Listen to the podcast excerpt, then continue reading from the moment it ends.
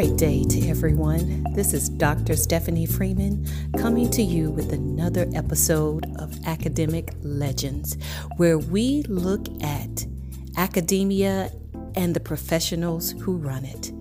Today, we're going to talk about something that I hope will really help some of you if you're in academia or if you're thinking about being in academia in particular. I'm going to share some details from my own life. Now, in my first episode, I talked about something that happened while I was working that was life changing for me. And I'm going to tell you a little bit more about my story so that you'll understand who I am. First, I'd like to start with just a little bit of background um, because oftentimes I meet people and they will look at me um, give me the strange face when um, I tell them that I've been in academia for almost 30 years. And I, uh, I'm thankful that they think I still look like a student, but um, I've been in academia uh, teaching for over two decades, uh, almost three now. So I've had a great deal of experience in this arena. I was uh, a graduate a graduating um, senior in the graduating senior category when I was 19 years old. Um, and that's from the university that I was attending. I was very ambitious in terms of education and I went through um, college very quickly. I didn't intend on that when I first went in, but once I got in, I just I was very driven. Um, I wanted to graduate early, but also because there was pressure. I felt a great deal of pressure from um, my father in particular because he wanted me to graduate and um, he was very protective, I will say. And so I wanted to say, look, I've gotten this degree. So I did that, and after that, you would think that I would take a break, um, perhaps, but I didn't. I went directly into graduate school and started my master's degree. I went somewhere that I knew God was telling me not to go. I knew exactly where God was telling me to go, but in my mind, I didn't think that I could afford that particular school the school where I did end up going, I got a full fellowship, um, which covered, I mean, a fellowship that covered everything. And so I was looking at that and I was thinking, okay, well, this is going to take care of my education. I won't have to ask my parents for anything. I can be independent and I don't have to be concerned about money. The other school, I didn't think I would be able to afford. And I didn't even apply, so I don't even know what they would have done. But I had a horrific experience in um, graduate school. The first school that I went to, where I knew I wasn't supposed to go, horrific. I was hospitalized twice. It wasn't that I couldn't do the work, uh, I felt that the environment was racist and I was just not motivated at all um, in school there. And I, I didn't want to be there. I knew I shouldn't have been there. I did not enjoy the subject matter at all. And so I did not put forth my best. And I didn't receive what I thought was their best. I thought I received horrible treatment.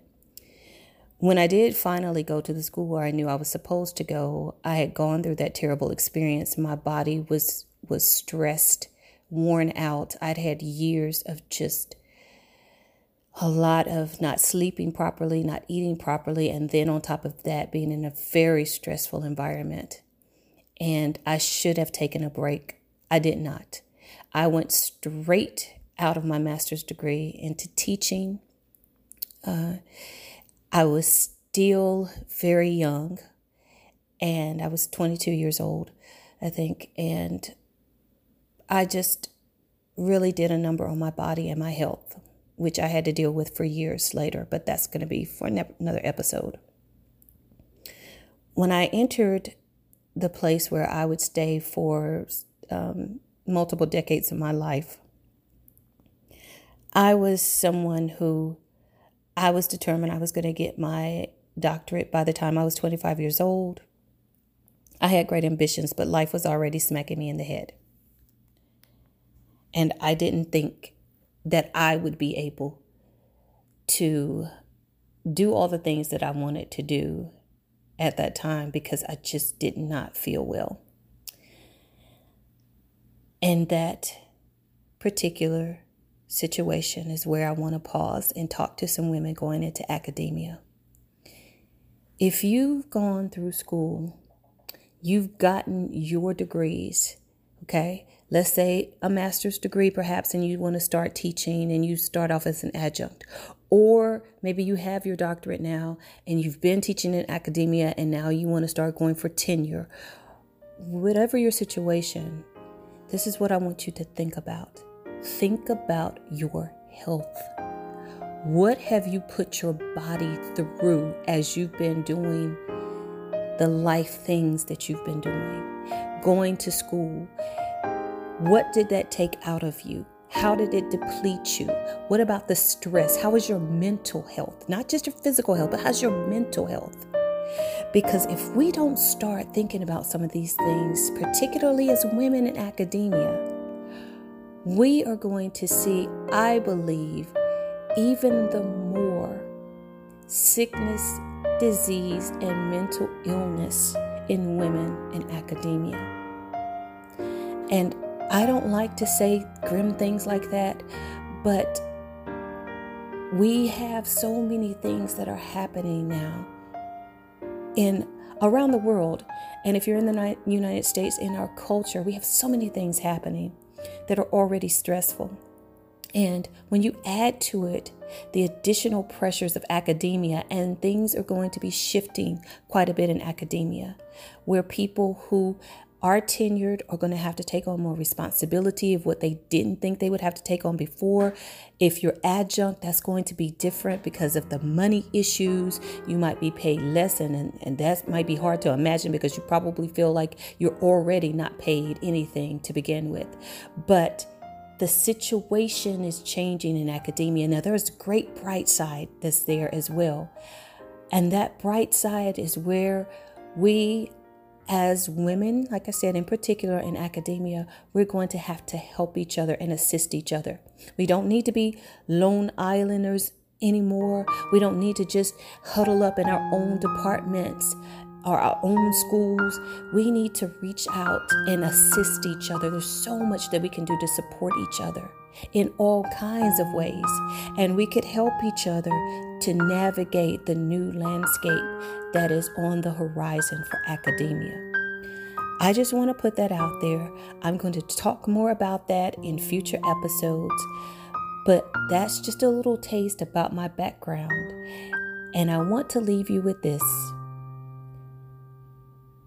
As I entered academia and I began that journey, like I said, I had not given my body proper rest. I had not given my mind proper rest. And those two things together were some of the worst, worst issues that I had to deal with in my academic career. And I will talk about that later. What happens when you enter a stressful environment, when you're already stressed and your mind is already physically exhausted. Until then, thank you for joining me again for Academic Legends with Dr. Stephanie Freeman. I look forward to talking to you again. Good day.